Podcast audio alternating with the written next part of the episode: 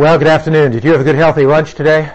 Yes. I'm delighted to spend a few minutes with you studying the Word of God, studying the ministry of Jesus. And I don't know if we've had prayer yet, but uh, okay, good. Let's let's have some prayer. Let's have prayer together. Father, we thank you that as we study your Word, that the living Christ speaks to our hearts and draws us closer to Him. We pray now as we walk in the footsteps of Jesus, we walk through the Gospels and we see how He ministered to people, how He cared for people, that you would give us those loving, compassionate hearts to be a blessing to others. In Christ's name, Amen. How many of you are medical students? You're studying to be physicians, okay? Any dental students? Wonderful, some dental students, okay? How many of you are students uh, of allied health professions? Any allied health profession students? Okay. So most of you are studying either to be physicians, uh, to be dentists. Anybody else who's with us that you're nursing students? Okay. Any nursing students? Any PhD students? and, and Tim, what's your PhD in? What are you doing in it? Physiology. Physiology. Okay. I want to spend a little time with you reflecting on medical missionary work. If I asked you the question, and let's suppose you were doing an oral comprehensive for a PhD, and in the middle of the discussion that you were talking about physiology, Tim, your professor looked up at you and he said, By the way, would you define medical missionary work for me? Anybody in our class this afternoon, give me a one sentence definition, just one sentence. Medical missionary work is in less than 20 words. Don't count your words. If it's more than 20, it'll be okay. Okay. One sentence definition of medical missionary work. Tell me what it is. What comes to your mind? Yes. I would say Ellen White's uh, title of her book is The Ministry of Healing. Okay. Medical missionary work is the ministry of healing. Okay. Um, is that a broad enough definition? The ministry of healing. Could a um, Buddhist do a ministry of healing? Could a secular person do a ministry of healing if you didn't believe in God? What is medical missionary work? Let's, let's unpack that definition. I suppose it depends on how you define ministry, doesn't it? You, healing, ministry of healing, some other definitions. Yes? It's saving the body and soul for heaven. Medical missionary work is saving the body and soul for heaven. Okay? Okay? Do you charge for it? If you charge, is it medical missionary work?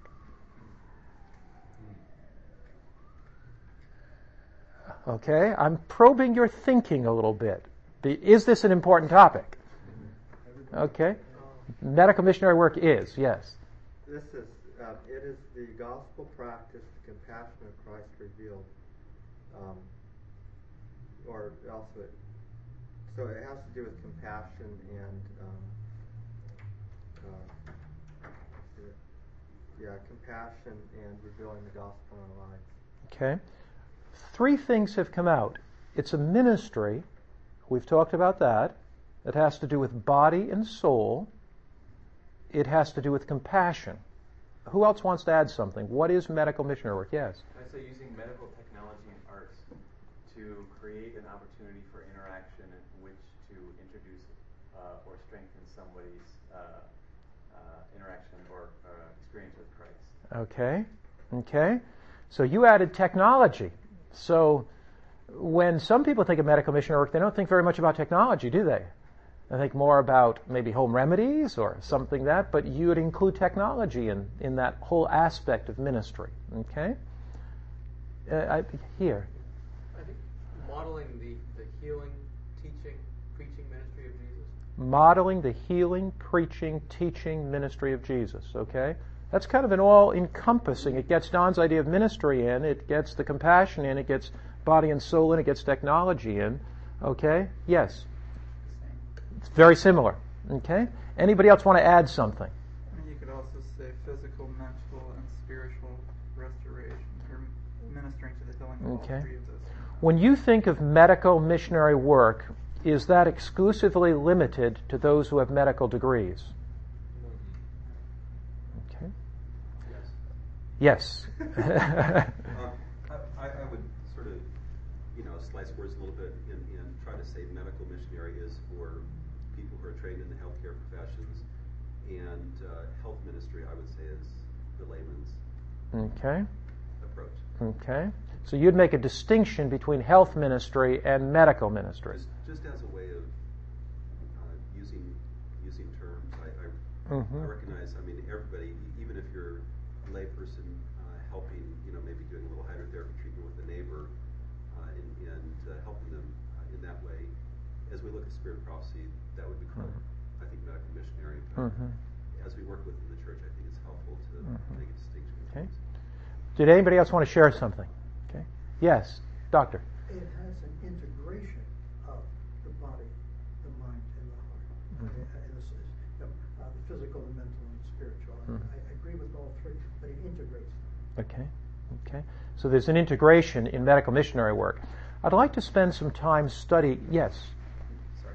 Um, I'm going to disagree a bit with Steve, uh, not, not terribly, but um, I, I think that uh, medical missionary work is not just um, being an evangelist in a business setting. Mhm. You know, like ASI, it's you know use the Mhm. marketplace to, to reach people, and this is yet another marketplace. I think I think a true medical missionary work actually changes our practice of, of healthcare, Okay.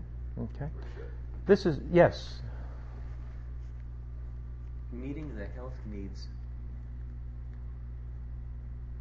um, with the attitude of Jesus.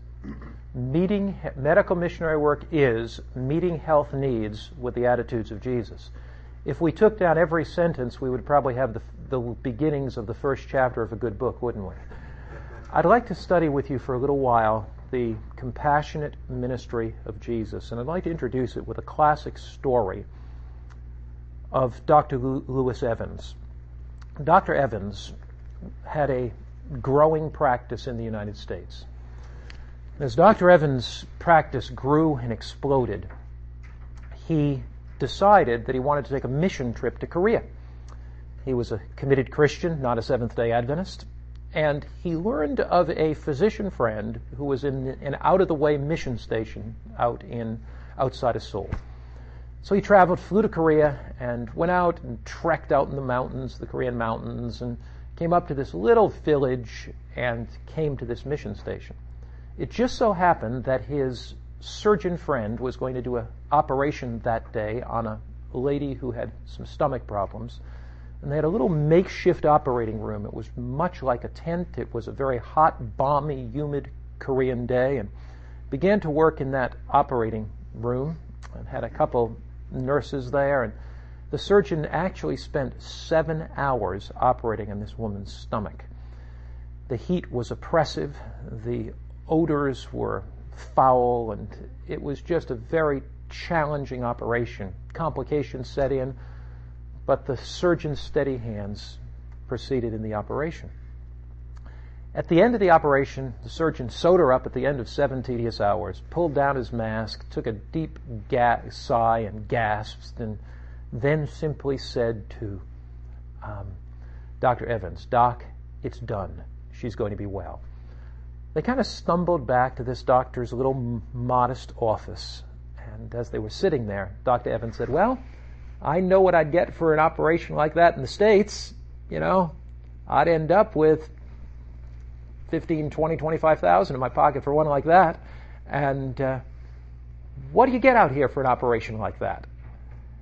And the learned missionary looked up at him and with tears glistening in his eyes, he said, Well, the first thing I get is this. And he reached down in his desk drawer and he pulled out an old dented copper coin. And he said, About two weeks ago, this woman came in here and said, Doc, how much is an operation? And her stomach was bloated. And uh, he began to talk to her and said, How much do you have? And she said, I had this dented copper coin, Doc. And he said, That's just enough. That's just enough. He said, So the first thing I get is this old dented copper coin. But the second thing I get is the priceless awareness that for seven hours, Christ is ministering through these hands to one of his diseased children. That's medical missionary work. The priceless awareness that Jesus is ministering through you to touch the physical, mental, and spiritual needs of his children. When you look at the New Testament, in the Gospel of Matthew, beginning with the fourth chapter in the 19th verse, Jesus says to Peter, James, and John, and to Andrew, Matthew 4, verse 18 and 19. Now, Jesus, walking by the Sea of Galilee, saw two brothers, Simon called Peter and Andrew, his brother, casting a net into the sea, for they were fishermen. And he said, Follow me, and I'll make you fishers of men. Jesus said, Follow me, and I'll make you fishers of men. When we follow Jesus, we follow him in the dusty streets of Galilee. We see him touching the eyes of the blind and they're opened. We see him touching the ears of the deaf and they're unstopped. We see him touching the arm of some withered man and he's healed. We see Jesus ministering to the needs of men and women everywhere. We see his compassion. We see his kindness. We see his goodness. When you study the New Testament, Jesus is other people focused. Every genuine medical missionary is other person focused. There are very few people you meet in the world that are focused on other people. Most people are focused upon themselves. They're focused on the pain they have in their big toe. They're focused on the, the itch they have in their back. They're focused on the love deficit they have in their heart. Most people are other, are, self-centered. You know, somebody said anybody wrapped up in themselves is a very small package. Medical missionaries are other people focused. They shift the attention from their self to the needs of other people. Jesus was a master at that. There are times you find a very short statement in the New Testament that are just pregnant with meaning. These statements are just filled with incredible meaning. In John chapter 1 verse 38, the Bible says that Peter and Andrew were following Jesus and Jesus turns and he says to them, What do you seek? I love it. Jesus says to them, What are you seeking? It seems to me that this is Christ's approach to people. He's always not saying to them, This is my agenda. He's looking away from his agenda to theirs. He says, What are you seeking? You know, what are you seeking? Are you embarrassed socially? Can I relieve, alleviate that social embarrassment? What are you seeking? Um, is do you have um, have just recovering from a heart attack? How can I help you? What are you seeking? Um, are you hungry? What are you seeking? So, medical missionary work in its broadest sense is other people centered. It takes the emphasis off who I am and puts it on who they are. It attempts to minister to the needs of other human beings that are broken and crushed and bruised in the world. The emphasis of medical missionary work is not on the degree that I have, but the need that they have. So medical missionary work shifts from the arrogance of my position to the need of the person I'm ministering to. Anytime you are in a profession today, that the going into that profession can be motivated by pride, it can be motivated by position, or it can be motivated by money. And that's what the world knows. The world knows that the higher your education in most instances, the more possibility that you can get ahead. It is a tragedy when the medical healing arts of Jesus are prostituted for my own selfish aggrandizement, where the issue becomes my pride because I am a PhD theologian, my pride, which I am not, my pride because I am a physician. My pride because I'm a psychiatrist. My pride because I'm a dentist. The issue is this. The higher my educational level and the more gifts that God has given me, the more obligated I am to be a minister of Jesus and to serve. So medical missionary work in its essence shifts the attention off me and puts it on the needs of the person. It it is not about the uh, position that I have. neither is it about the power that I have, neither is it about the money that I have. Jesus said, Whoever is great among you, let him be your servant. So greatness is illustrated with service. I had a very good illustration of that not long ago. I have a friend who's one of the leading gospel singers in America today. She is not a Seventh day Adventist. My wife and I, through It Is Written Television, got acquainted with her. I don't know of anybody in America today who has a more outstanding voice than this particular woman. She packs stadiums, uh, often sings around the world to groups of 20 to 30,000 people. She is an amazing woman. Um, musicians, at times, particularly in the secular world today, um, are not known for their humility. Um, you understand what I'm saying. Known a little bit for their arrogance.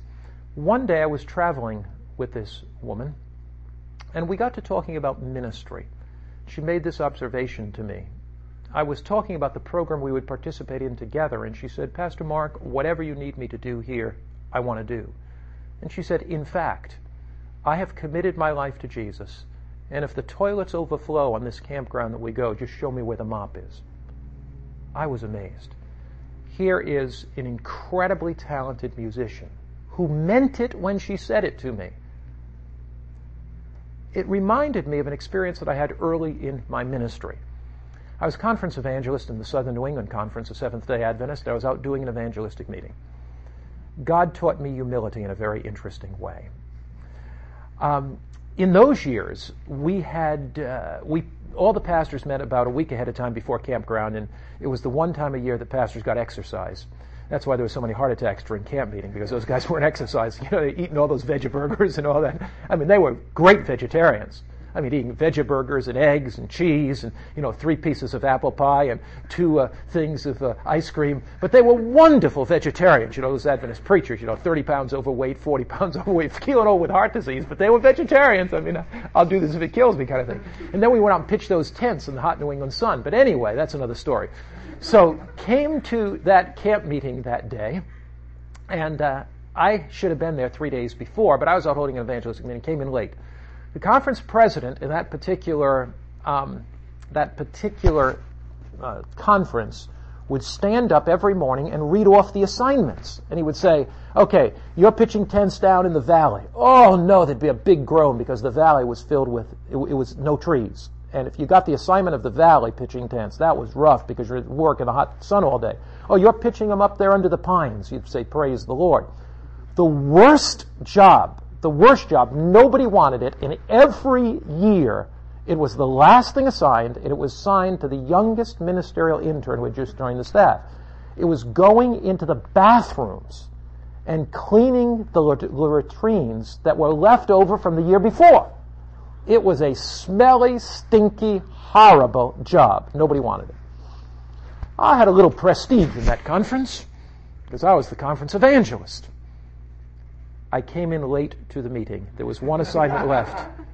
And I walked in, and the conference president looked at me and he said, The only job I have left is latrines, and you're the only one left. Latrines cleaned.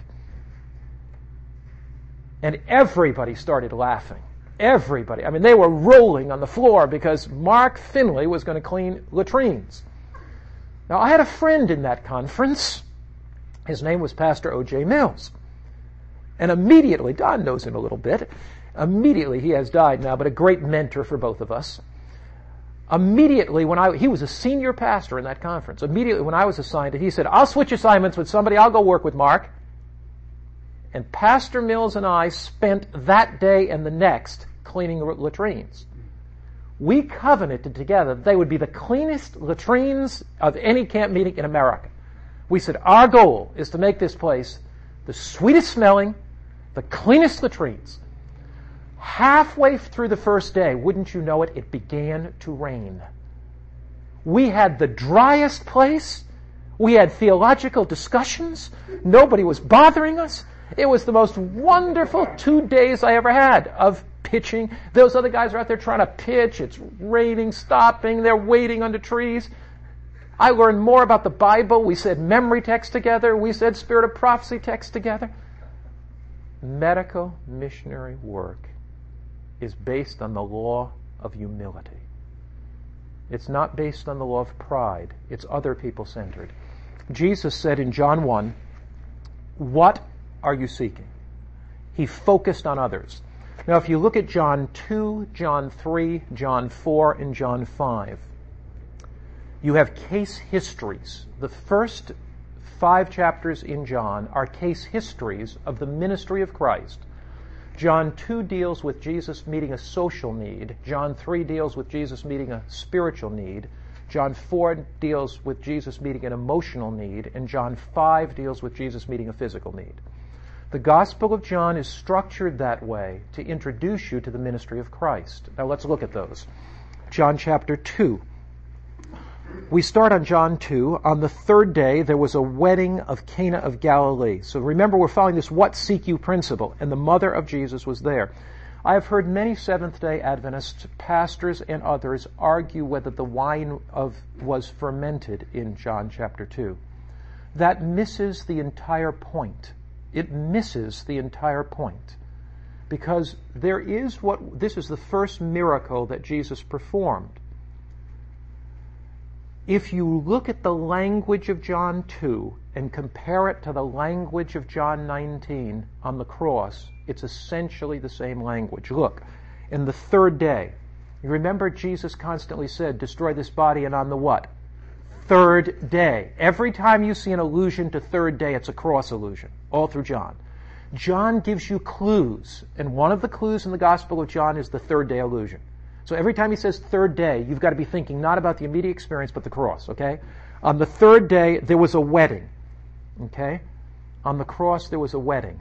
Justice and mercy kissed one another. And Christ was united with his bride, the church, again. Okay? And in Cana, Cana means wickedness. So the third day, in the center of wickedness, Jesus would produce a wedding when he hung there on the cross, in the context, he doesn't hang on the third day, but in the context of this third day allusion that speaks about death, burial, and resurrection of Christ, Jesus hangs there and they pierce his side, and what comes out? Blood and water. He changes the water of Judaism into the wine of the gospel as his mother stands by the side when the wedding takes place. So on the cross, Jesus is united with his church that is strayed from him and the water and the wine flood out of, flow out of his side as he changes the old water of Judaism into the wine of the gospel with his mother present as he works a miracle. See? So this is, this is John's way of pointing you to the cross. So the third day there's a wedding. The mother of Jesus was there. Now both Jesus and his disciples were invited to the wedding. They run out of wine. And Jesus says, my hour. Now notice verse 4. This is critical. My hour has not yet what? Come. Now compare that with John 17. Look at John 17 and look at John 17 and verse, um, he talks about his hour. John 17 verse 1. In John chapter 2 verse 4, he says, my hour has not yet come. In John 17 verse 1, he says, my hour has what? Come. What is he talking about in John 17 2 when he says, my hour has come? The hour of what? They are the cross. You see, so these are allusions in John 2 of the sacrifice of Jesus on the cross. So it has to be unfermented wine. Why? Because the blood of Christ was not ever tainted with the fermentation of sin. So it has to be unfermented wine. Because it can't be the allusion to the pure blood of Christ if it is indeed sin laden. Now, but that is not my point. That's all an aside. That's just a sermon. That's an aside. Here's my point. Jesus looked at a wedding feast. He came to a wedding feast. He looked at the host of the wedding feast. And he saw that the host of the wedding feast was incredibly embarrassed. So what did he do? Jesus was so sensitive to social embarrassment, so sensitive to that, that he would not sit by and watch guests go away without having their needs met. Jesus was sensitive to when people were embarrassed. It's the what seek ye principle. What are you seeking? I'm seeking relief. How would you feel if it were your wedding and you ran out of sparkling grape juice and potato salad and veggie burgers? And the conference president or your major professor at Loma Linda was next in line And he had just flown in from a very important appointment for four days, traveling, hadn't eaten well, and you ran out of veggie burgers and potato salad. Wouldn't you be embarrassed? Now, you ladies appear to me to be Oriental background, correct? Our Oriental weddings, they're pretty big deals, aren't they? Yeah, yeah. And your parents wouldn't be too happy if they ran out of food halfway through, would they? No, no, no, no. I know that culture. I've been there too many times. Wonderful, love it. And, uh, but you see, embarrassment is something none of us want. I have had so many embarrassing experiences in my life because of my public profile and various things. And uh, one of the most embarrassing I ever had was I tried to alleviate somebody else's embarrassment and I got more embarrassed. Did you ever try to do that? I was sitting on the platform with a group of It Is Written partners, 220, 30 partners, some of the top financial people in the Adventist church. And a young lady who I had brought as a guest was to give a talk. She got up to speak and she had drunk too much water. She had been drinking water, drinking water, drinking water. She gave her opening introduction to her talk, walked back to me and said, Pastor, I got to use the ladies' room, can't go on, and ran off the stage. Now I have 150 people sitting there who walked, watched her run off the stage. She said, I'll be back in five minutes. And I am the host of the meeting, and I'm sitting up there and thinking, how can I alleviate her embarrassment? What can I do? Because everybody, nobody, they, they don't know if she's got an emergency, they don't know if she's sick, and I'm sitting there thinking, what can I do? To alleviate this girl's embarrassment, I've got to do something. And so I stood up and said, our dear sister, you know, that's a good way to start. You know, you calm all the saints down. Our dear sister was following the doctor's orders and drank a lot of water this morning. Then I said, What did I say? Did I put my foot in my mouth or not? Everybody broke out and started laughing. They knew. in life, in life, Jesus always shifted the, the attention from himself to other people. Uh, he always was concerned about what they were concerned about. Nothing in any way, Ellen White says, that concerns your peace bypasses his notice. John, what is medical missionary work? It's unselfishly, lovingly, kindly ministering to the needs of others to represent Jesus' love so that they will be attracted to it too. It's this kindness, it's this compassion. John chapter 2, Jesus meets a physical uh, emo- Jesus meets a social need. Look at John chapter 3. The need in John chapter 3 is spiritual. Nicodemus comes to Jesus. He comes by night. Jesus doesn't offer to multiply wine. Neither does he offer to give him a hot fomentation. Neither does he offer to multiply the little bread that Nicodemus has in his sack to feed him. Nicodemus comes and Jesus detects immediately that there is a spiritual need.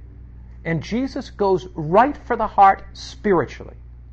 I believe that many physicians and dentists have great opportunities in their office to minister to spiritual needs, and that we can be sensitive to where people are at. In a recent survey taken by Gallup Poll, they discovered that 77% of Americans today wish their physicians or dentists would pray with them. 77% of the people out there that are, will be walking through your office are wishing that you'd pray with them. They're looking for somebody that'll pray with them. Somebody that'll be sensitive to their spiritual needs. But if you've got to see 60 patients a day, you understand? If you've got to see 50 patients a day, the, the, the temptation is get them through quick. I don't have time to pray with you. Sure, your heart is broken, and sure, uh, you didn't sleep for three nights, and sure, you just have gone through a divorce, and sure, your life is falling apart, and you got headaches and stomach ache and you came in to get some Prozac from me, you know, uh, it's easier to write the prescription than it is to say, oh, you're talking about your headache, your stomach ache. Uh, when when did these violent headaches begin? Oh, they began about six months ago. A spiritual profile. When did they begin? About six months ago. Was there any life changing event that occurred in your life six months ago? Yeah, there was. Uh, you want to talk to me about it? You want to tell me a little bit about that life changing event? Well, that's when I found out my husband was, you know, doing this or that or the other thing. You know, or that's when I found out that my, my, my wife was seeing somebody else. Um, What happened when that happened? How, how did that make you feel? What kind of feelings did you go through? I, I really went through feelings of grief and I was so mad and angry. Then I was depressed after that. So you kind of went through this cycle of first denial it couldn't happen, and then you went through the cycle of getting so angry, but then you kind of entered into this depression that you couldn't seem to get out of. Have you processed this at all? Is there anybody that you've talked to about it? Well, I, I can't talk to anybody about it, Doc. I just it's the first time you have mentioned. It. It's kind of all bottled up inside. Um, then you begin to talk to them about worth and self-esteem and forgiveness, and you spend that three to five minutes that's so life-changing, or that ten minutes, or that fifteen minutes, and then you simply reach out and say, "May I pray with you? Would would it be offensive to you if I prayed with you?" No, Doc. I want you to pray with me, and you pray and the person leaves your office with a bounce in their step, feeling that they've been pointed in the right direction. And why? Because you've ministered to them spiritually. Jesus' principle was, What seek ye? In John 2, it was a social need. In John 3, it was a spiritual need. In John 4, it is an emotional need. John chapter 4 is the woman at the well. Did you ever notice the contrast between John 3 and John 4? In the story of the uh, John 3, Nicodemus is a man, she is a woman. That's not too profound, is it? Um, John 3, Nicodemus is a Jew, she's a Gentile. Nicodemus is well respected, she is a woman of ill repute. Nicodemus comes by night, she comes by day. Nicodemus comes seeking Christ, she stumbles across Christ. Nicodemus comes because he wants to find Jesus. She comes in the noon when everybody else draws water in the day because she doesn't want to see Jesus. She doesn't want to see anybody. Christ is on that well. He begins asking questions. He draws her out. He disarms her prejudice immediately. Uh, a, no Jew is going to talk to a Gentile. B, no Jewish teacher is going to talk to a Gentile uh, uh, uh peasant. C, no Jewish teacher who is a rabbi, is going to talk to a Gentile woman who is poor.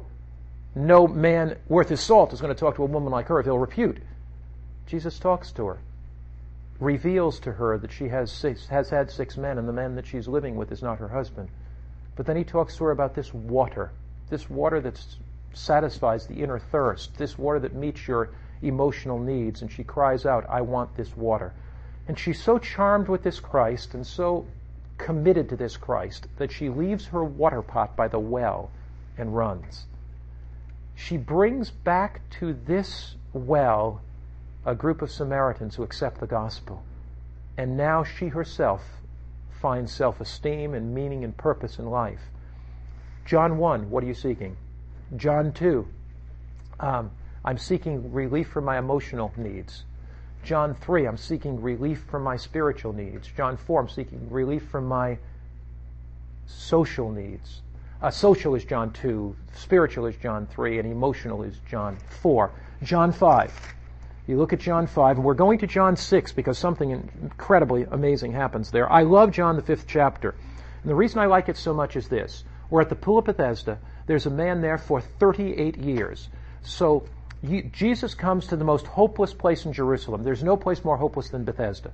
Now, you know, Bethesda, you know, every time you read Beth in the Bible, it means house of. Bethlehem. Lehem is bread, Beth is house of, the house of bread. Jesus, the bread of life, was born in the house of the baker. Beth Saida. Saida is fish, Beth is house of, the house of fish. So Jesus called men to be fishers of men from the fisherman's village. Beth Esda. Esda is mercy. Beth is sign of or house of. So Esda is mercy. So Jesus comes in to the most despicable place. People are lying all over the place. They're filled with a sickness, suffering, death. And Jesus comes in there and he comes to the house of, and he makes the place of suffering a house of mercy. That's what medical missionaries do.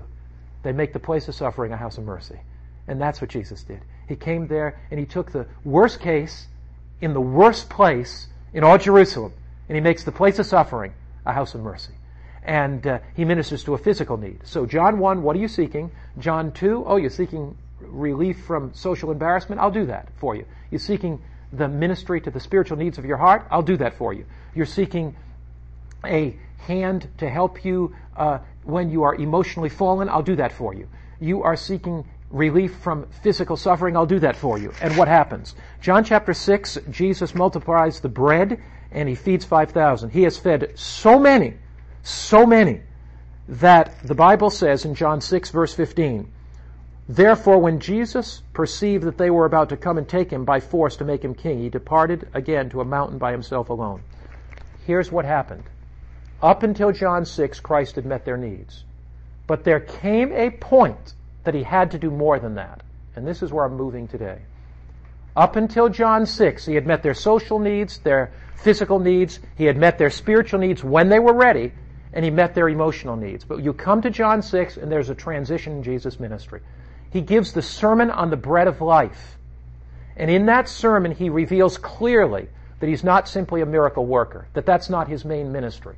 He reveals clearly in his Sermon on the Bread of Life that he is not simply a um, one who has come to meet their physical or psychological or emotional needs.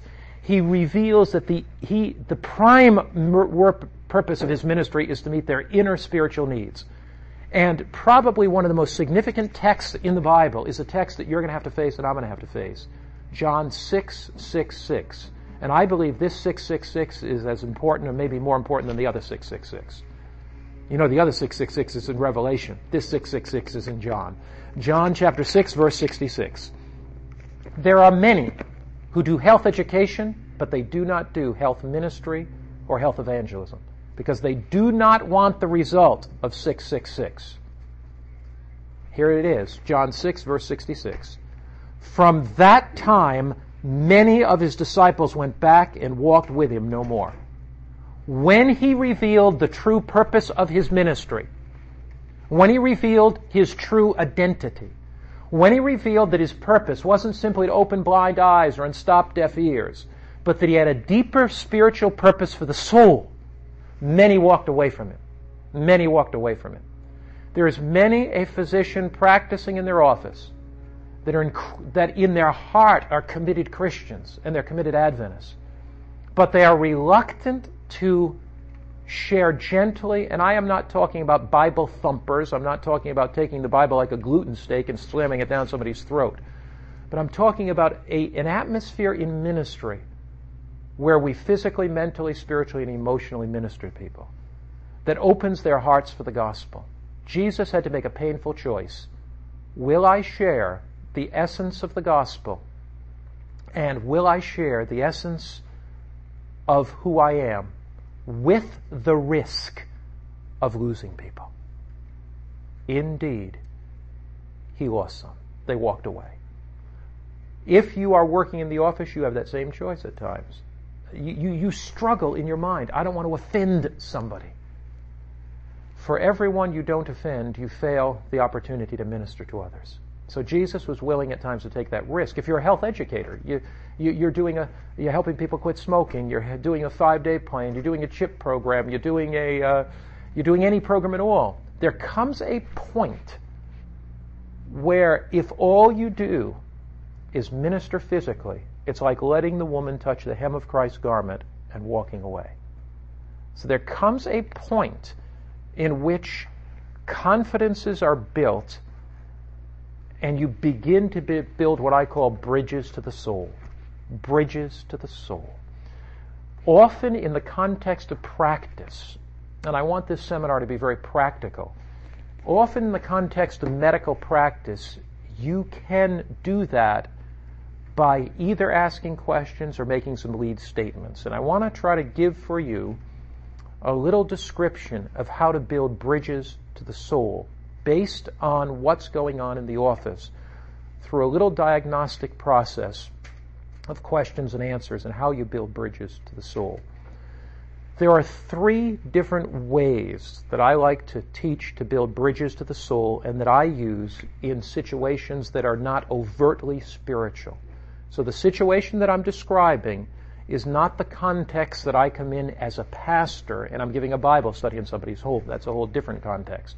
The context that we're describing is your office. You're going through a process with somebody, and there are three specific different modalities or three different areas that I'm going to tell you about. The first we call the FFF principle It's the FFF principle. I will describe it, then we'll go back and try to apply it. It has to do with past, present, and future. Feeling, I understand how you, I can understand how you feel, and we'll describe, we'll illustrate the FFF. I understand how you feel. Others have felt that way before. They have found. So you're using the illustration of another who's found something. So you are in a situation.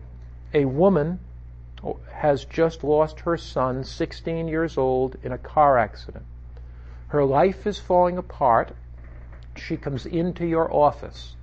As she comes into your office, she's a nervous wreck and her, she wants something to calm her nerves. That's why she's there.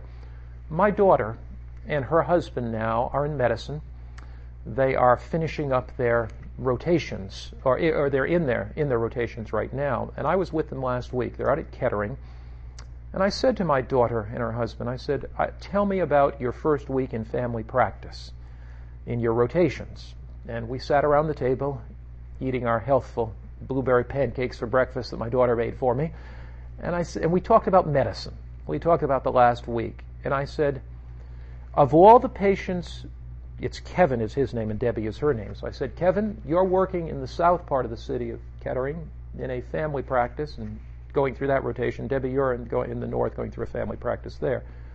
I want you to tell me what you saw the most of in your family practice rotation last week. They said two things. First, people came in with minor infections. Uh, we saw a lot of colds and all that kind of stuff. The fall is just coming. But they said 60 or 70 percent, they said, we don't know if it's traditional this week, came in because they had some kind of anxiety, nervousness, something that was not right. They were felt worried, tense, and all that kind of stuff. Let's assume that somebody comes in, they've just lost a daughter, they've just lost a son, there's been a car wreck, and they've and it's been six months a year. They're feeling nervous, tense, depressed. They sit down with you, and you say you can sit there and say to them, you you, you, you go through that little process that I gave you before, and you begin to say, when did these symptoms first manifest themselves? Was there any life changing event when they did? And then at that point, it is very easy to say something like this. I, I would put it this way you know, I have three children, two girls and a boy and they're healthy and well. And I can just imagine your pain. It's very difficult for me to imagine the pain that you're going through right now because you've lost a 16 year old. Think about when my kids, my two girls and my son were teenagers, and if I would have lost them at that point, it would have been a disaster for me. And I can understand why you're having difficult coping. So I can, I can just faintly imagine. I don't. I never say to them, "I understand how you feel," because I may have never gone through that experience. So I can. I can just say, "I faintly imagine uh, I can I can just perceive how you're feeling. You know, others have felt this way too, and uh, you're not alone in the way you feel. Others have felt this way. I've talked to scores of women who have lost a son, scores of men that have lost a son or a daughter, and, and they've felt. And I might tell a story or two about others that I've worked with. Then I would say to them, many of them have found that as they've probed spiritual values in their life, it's given them a sense of stability and strength. So notice FFF. I understand somewhat how you're feeling. Others have felt this way before. You're not alone and isolated. They have found. And then as we talk about they have found, I might say something like this. They've found that as they probed the spiritual values in life, that they felt a greater peace and a calmness. One of those, may I share with you some of the spiritual values that have helped them? And then I might read a text. They have found that God is a refuge and strength. You know, not long ago I was in, and I want to keep this fairly general, but I was in a South American country, had an unusual experience, very similar to the one I'm telling you now, and moves me into the second modality. As I flew into the capital city of that country, my host picked me up and said, Pastor Mark, we're going to take you right now to Parliament. We want you to speak at Parliament to um, the President of the Parliament. Went into Parliament, got there, guards standing there. It was a beautiful building, just a, dated back to the 17th, 18th, 17th century. Just gorgeous uh, chandeliers, magnificent carpets on the floor, hand woven. The the uh, walls were laden with tapestries. Uh, then there were sections were marbled floors. One of the most exquisite buildings of any country I've ever been in my life. Got in there, sat down, talked with the president of the parliament. Uh, there was a young man sitting next to him, 33 years old, the youngest uh, senator in the country. And as we were walking out after we had that visit, and I've done a number of protocol visits for the Seventh Adventist Church, and I know what you do. I mean, you basically you tell them about ADRA, you tell them about your schools, you tell them about your hospitals, you tell them a little bit about the worldwide work and the influence of Seventh day Adventists. You press a little bit for religious liberty if you need to in that country. So there's a certain format we follow in protocol visits. And so I, have been, you know, with heads of state and so forth, so I understand it a little bit. So we went through the thing and had the formal pictures taken and oh, so forth and so on. It was all over. I was walking out. The young, um, the young parliamentarian, the young senator, pulled out his cell phone and made a telephone call. He was about three steps ahead of me, put his phone back in his pocket, and came back and he said to me, The president of our country is visiting China right now, and I made a call to, to our White House and talked to our vice president. I mean, you know, you don't just have the vice president of the nation's phone number in your cell phone and push it, you know uh, these kind of visits you set up, it takes you weeks and months. And he said, I don't know if you're aware or not, but we're going through a very, very traumatic time right now in our country. Our nurses are on strike. Our hospitals are having major problems. Uh, the farm laborers just went on strike. The vice president of the nation just went through a three days. He's hardly slept. And I just called him and asked if you and I could come by and see him. And he told the guards at the White House to let us in. So we get in this chauffeured limousine, this limousine, and on the way over to the the, in that particular country, it wasn't the United States, but in that particular country, on the way that I'm there, I'm asking every question I can about this to this um, to this uh, senator. I learned that the vice president of this country is a Jew, and um, so we went to the. Uh, we came into the White House and the guards let us in. So we stayed in a little ante room. The vice president came in, welcomed us into the conference room, and he was scruffy hadn't shaved for about three or four days. Um, his uh, he, he, did not have a tie on. His shirt was opened. He uh, appeared really disheveled. His hair was kind of messed up because he had been up all night, bags under his eyes, and I mean I could just tell that this fellow was just quite disheveled. Now there's one thing you never ever do with a head of state. You never touch them, except shaking hands. You never ever ever touch them. I decided that I was going to sweep aside all protocol and take an incredible risk. As he walked into the room, I walked over and put my hand on his shoulder. That is a no no. His guards kind of looked. And I said, Sir, Mr. Vice President, I know the last three days have been incredibly difficult for you. Can we sit down and talk about them? He kind of looked at me. I mean, he I'd never met him before. So we sat down, and I said, I'm going right for the heart of this thing. I am going right for the heart. He's a human being. And this man's been up for three days. He needs spiritual ministry. And I said, You know, I've looked at the news and I've seen the strikes, I've seen the conflict, I've seen the very difficult time this country is going through. And I've noticed as well in the papers how you have the highest, utmost respect in this nation. And I just sense that as you have been reaching out to save this country and help others, that there may be a spot in your soul that's tired and weary and you wonder whether you can go on.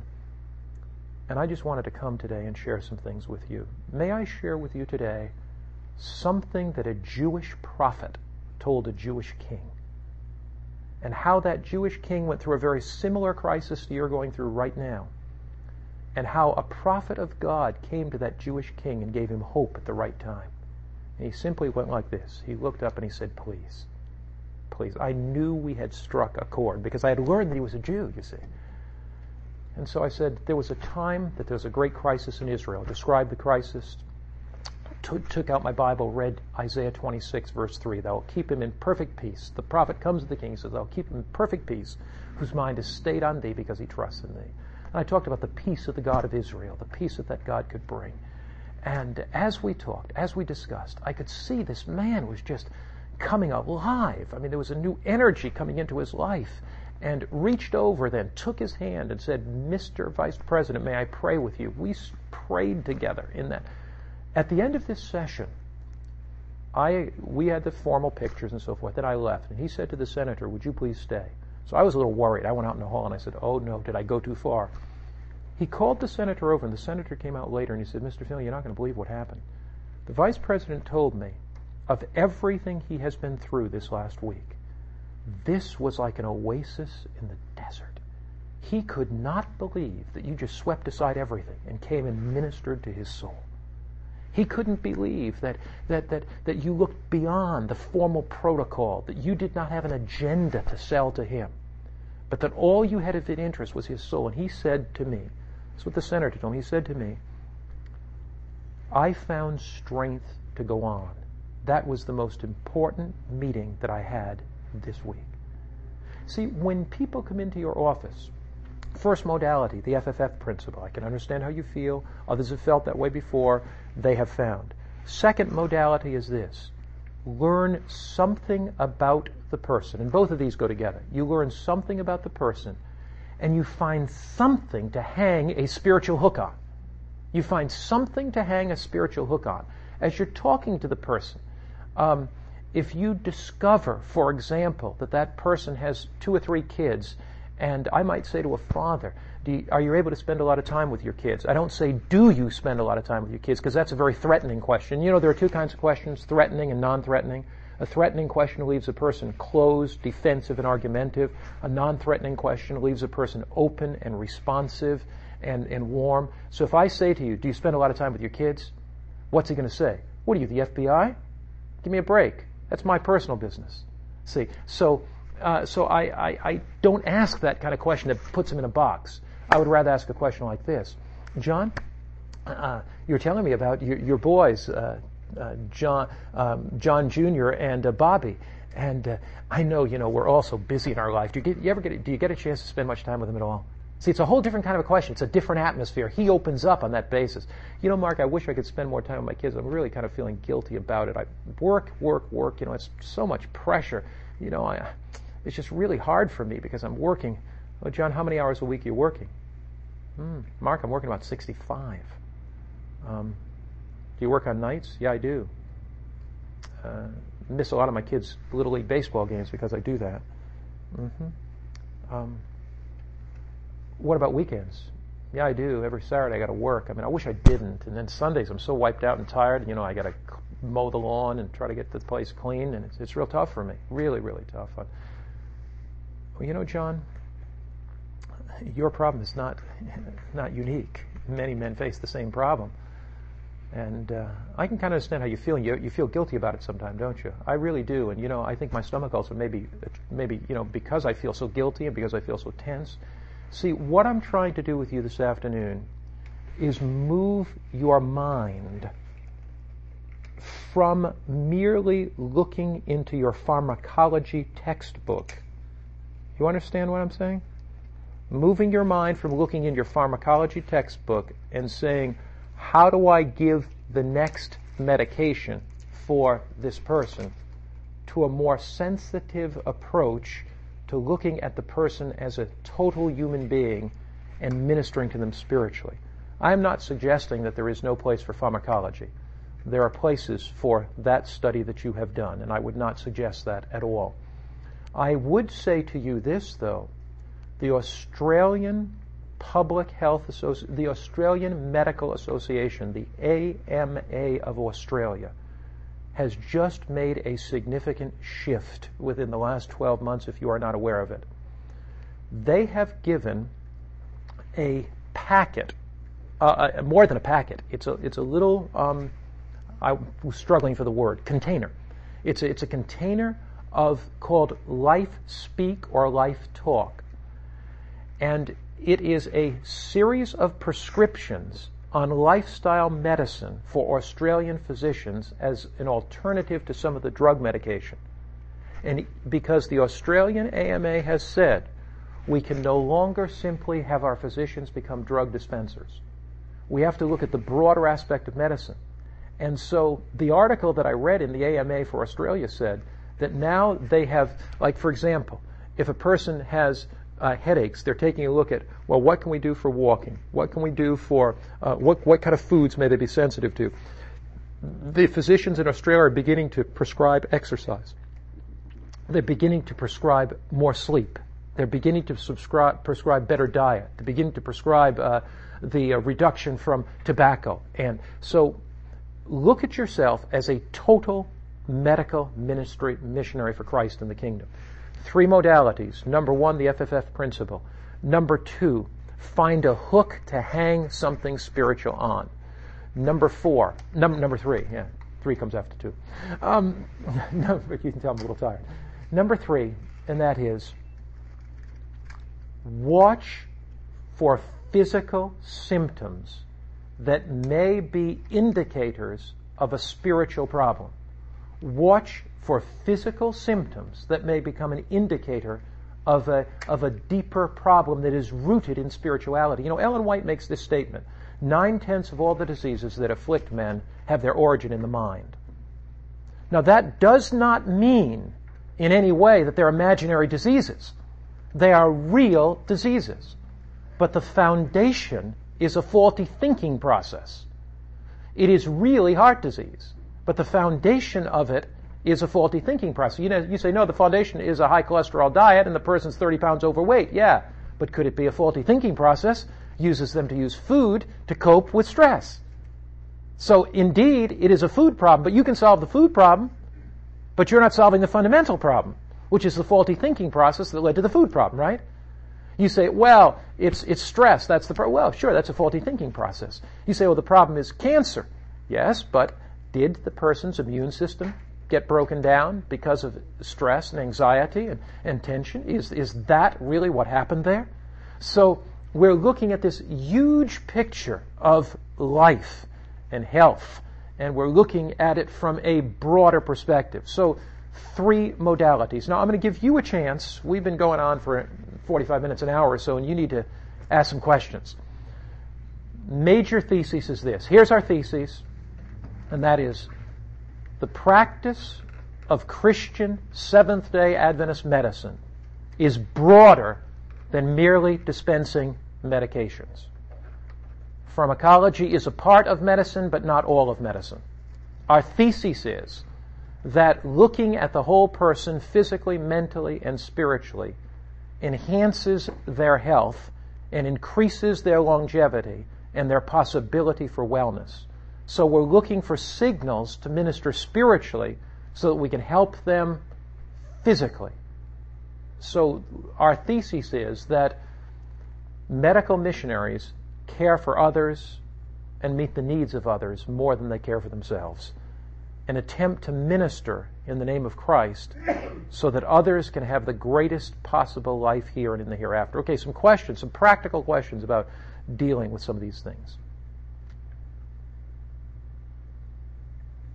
Yes? Just a comment. I really agree with what you're saying. You don't want to just heal them physically so that they can continue a life of sin. Sure. You want to reach them physically, uh, spiritually, and get to the root of you know what may be causing that. So. Mm-hmm. Mm, exactly. Exactly. You see, I would say this. I would put it this way. The unselfish ministry of Jesus. Jesus ministered to people irrespective of the choices they made after the ministry. So when he healed, for example, people who were blind or he did not attach strings to that. He, he healed them irrespective of their choices. But in the process of healing them, he had much more to offer them because he wanted to minister to them, as you've said, for the grace of salvation. So my ministry to others, and this is where I think there's a very fine line, and there are some physicians who say, I don't want to have ulterior motives in witnessing to a person, in, in ministering to a person. So whether they accept quote unquote spirituality or religion or not, I'm going to minister to them. That is only half true in my thinking. Here's why. Because if indeed human beings are whole people, if they're physical, mental, and spiritual and emotional people, and I do not see if I have a chair here and it has four legs, and one is physical, one is mental, one is emotional, and one is spiritual. If I have a leg that's broken, I'm not going to want to sit on this chair very much at all because it's going to come crashing down. It is a good illustration in one way and it's a poor one in another way. It's a poor one in the sense that the spiritual is not one leg. You know, the spiritual impacts your emotional life, it impacts your physical life, it impacts your uh, social life. If a person is not whole spiritually, my contention is it is likely that in one of the other three areas they're not going to be whole. That's my contention. I do not believe that it is possible to be whole physically, socially, and emotionally without having a spiritual wholeness in your life. Because there, it's an integrated wholeness. How can you be whole emotionally if you don't know how to process your guilt? How can you be whole emotionally if you don't, if you can't forgive other people? How can you be whole physically if a lack of forgiveness is burning a hole in your stomach? So to me, it's not either or, it's both and. And that's why I really appreciate your comment because I think that that's exactly what you're saying, that you, you need to have this integrated wholeness. The other thing that I have observed, and I'll tell you an experience early in my ministry. Early in my ministry, I got involved in what we thought back then was health evangelism. And um, I qualify it. We were doing the best we could. And I, I'm thankful for a God that accepts you for who you are and you do the best you can we held in a three year period about 15 or 20 five day plans to stop smoking. The Department of Health from the state of Connecticut studied our five day plans. Dr. Barrett took these few thousand people that we had go through stop smoking and, and they touted our statistics. 78% to 82% quit in the five days, and it was wonderful until they did a follow up study that was a year later. They found out that only 24% of our people, or 26%, were about whatever the percentage was, were off. That devastated me. And we were doing all that work, and our recidivism rate was so amazingly high. In those years, we were not praying with our people. I mean, we were, we were offering them prayer some, but we were not. We were told in those years, when the five day plan to stop smoking came out, you can't say anything about the spiritual because you're going to turn people off. But we did not provide them with this power for lifestyle change. We, we didn't provide them for that. So here's what my contention is. Since human beings are whole, since they're physically, mentally, spiritually, and emotionally, if you do not provide spiritual modality as a therapy, and I'm not talking about clubbing people over the head with the Bible, I'm not talking about making them Seventh day Adventists, I'm talking about spiritual modality as a therapy. Once you provide spiritual modality as a therapy, then it opens up to understand what we know as the three angels' message. But there's a step before that. If you do not provide spiritual modality as a therapy for them, you are not, you are not adequately providing them help for lifestyle change. Lifestyle change comes, in most instances, in the tough problems of your life as you probe the spiritual. Okay, some more questions on this. Yes? The patient load in the outpatient setting is getting heavier every, every year. Yeah. Appointments every 15 or 20 minutes. Sometimes uh, it's very difficult to you know, deal with all the issues that you mm. deal with. How do you balance time and how can you provide the best care to your patients and then at the same time be there for your family? Mm. It's a great question. Let me give you some ideas. And this kind of a class is to stimulate thinking, and I'm going to ask others in the class who may have been doing some of this, but I'll pop a couple ideas for you.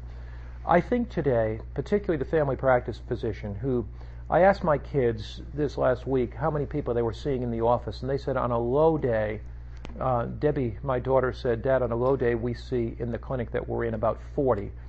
And uh, on a high day, They'll see on a low day, say 35 to 40, and on a high day, they'll see up to 60. I mean, you got to put them through quick to do that. It's hard to really minister. Now, you've got a lot of issues. Malpractice insurance today is so high, and particularly if you've got medical bills, you know, that are off the charts, and you've got malpractice insurance that's so high, you're trying to get started in a practice. So the question that you ask is a very, very real one. I can imagine how you feel. Others have felt that way before. They have found. No, I'm teasing you a little bit. no, but um, but but I understand specifically uh, where you're coming from in that because indeed that's just the way my mind works. I'm sorry, uh, but you see, your question is very, very real. It's not a make believe question at all. It's, it's a genuine question. Here are some possibilities for you. One is too radical, but it's a possibility, and then I'm going to give you, give you the less radical ones later. One real radical possibility is look for a place to minister where the expenses are not that high, live a simpler lifestyle, and work at a wellness center. That's a possibility. I mean, you've got to, people have to struggle with that. Am I better off in an inner city, in a city practice, or am I better off in a smaller community where I can practice more lifestyle medicine? It's something you've got to ask. Now, let's assume that you're in a major physician's office and you have that. The suggestions that I would give are this do what you're capable of doing as the patients come through during the day a short prayer, the sharing of a Bible text.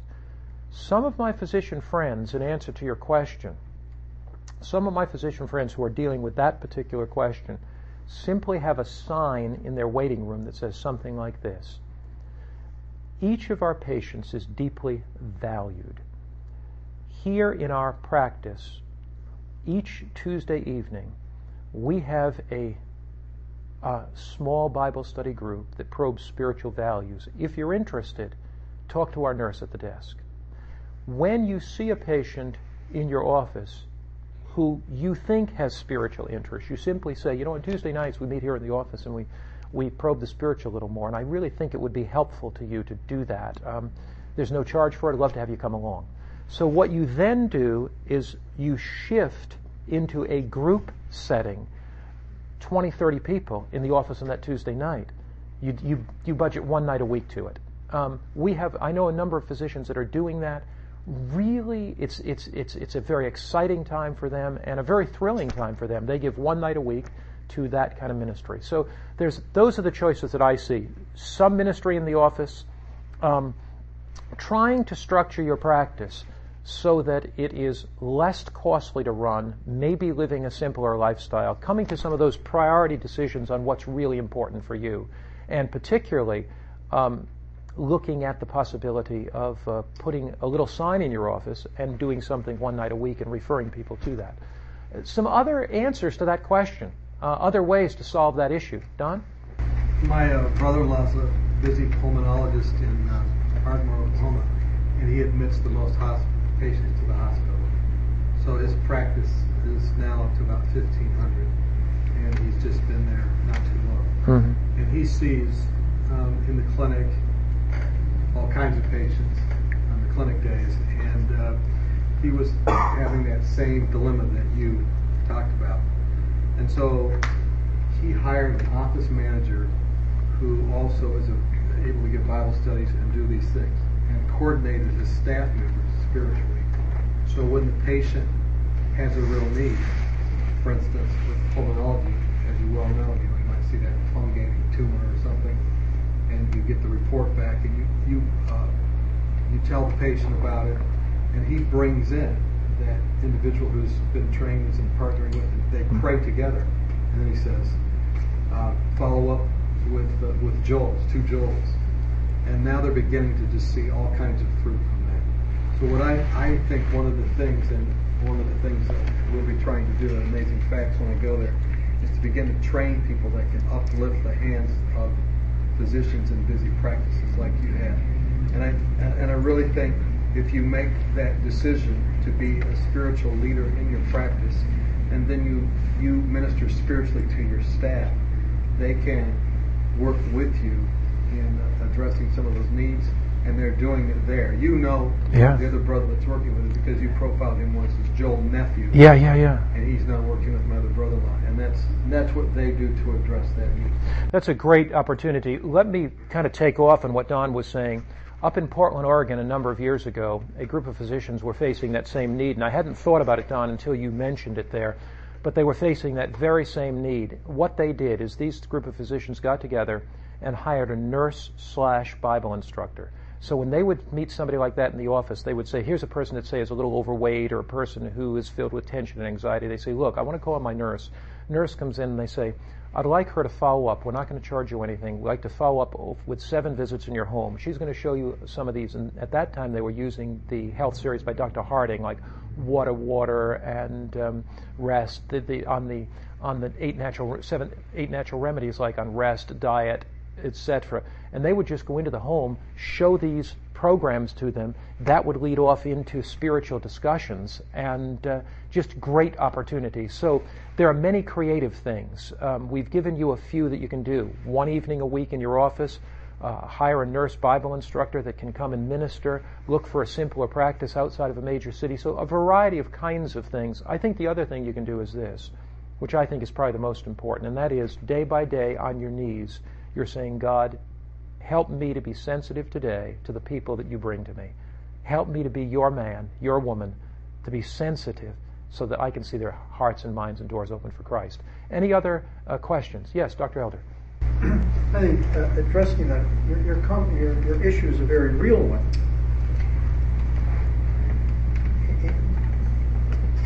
I hope what I say next is not considered too harsh, but we have to ask why are we there? Mm-hmm. And if we are in a situation where we cannot meet the spiritual needs, we're not where God wants us. Mm-hmm. I mean, it's just that simple. Now, my own experience, I'm paid by taxpayers, is that when I have someone to talk to, God has arranged the schedule. Yeah. And, uh, you know, I don't take a long time, but I take a few minutes, and next person's late. Almost inevitably. Hmm. So my schedule isn't real. And I need to tell you that the worst experience I've ever had in my practice, it's not a large one. I was seeing, this was while I was at Loma Linda at the outpatient clinic, small practice, seeing this lady, and she didn't leave. I only been practiced a few years. I didn't know how to get rid of people. You know, you give them the prescription, patient leaves. She didn't go. 45 minutes later, she left. Stuck her head in the door and said, then stuck her head in the door and said, last night my daughter committed suicide. 45 minutes behind. Mm-hmm. Now, if she had known I was interested in her spiritual, it'd been the first thing she said. Mm-hmm. I would have gone to the nurse and said, Mrs. Jones' daughter committed suicide last night. Can we find a quiet place for her? Mm-hmm. I will be finished at 5.15. I will spend time with you. Can you call the chaplain? Right, right. And where the patient knows you're interested, those issues will come up very quickly. Right. They don't take time. Right. Thank you so much. Voice of experience, yes. Yeah, to piggyback on what Dr. Elder is saying, I found that as a resident on the wards, often you will connect with one or two of your patients uh-huh. out of the list of 15, 20 that you have to see. And the Holy Spirit will guide you to those one or two that you're really able to spend that extra time with and connect. And then maybe work in a, in a busy outpatient. Uh, you might not be able to get into deep issues with 60 patients. right. but one or two you may have an internal, uh, you know, make an internal Could I ask Yes. Let me, let me comment on, on what you just said. John Wesley would call that prevenient grace. And here's what Wesley said he said, In every life, God's grace is working.